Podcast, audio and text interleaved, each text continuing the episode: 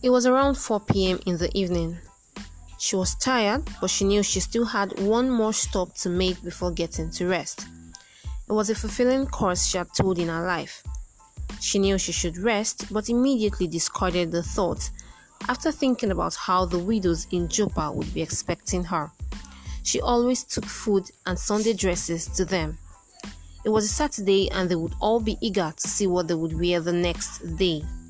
Moreover, she had stayed up all night to make the clothes. Her efforts would then be wasted, and she didn't want that. She placed her palm on her forehead and felt a rising temperature. She had felt a little fever when she first woke up in the morning, but didn't pay it much attention because she had an early morning round to finish. Every morning she would go to the mission house and give the saints that were homeless bread and tea and some money.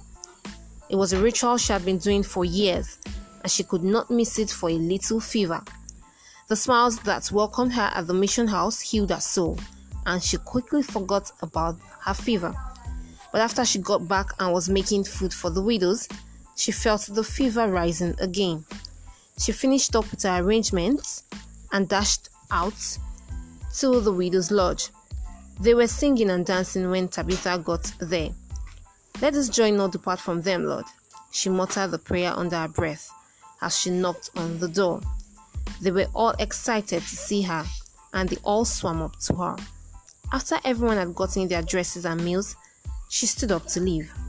By now, the pounding on her head had tripled and she just wanted to lay on her bed. Tabitha got home, showered, and laid on the bed. She dreamt about nothing and then heard someone ask her to arise. She opened her eyes and saw Apostle Peter. Still wondering whether it was a dream, she sat up. He stretched his hand to her and called out. Then she turned and saw the crowd. Were they crying? Were they smiling? Were they jumping? What had happened? Tabitha wondered. I mean, anything and everything.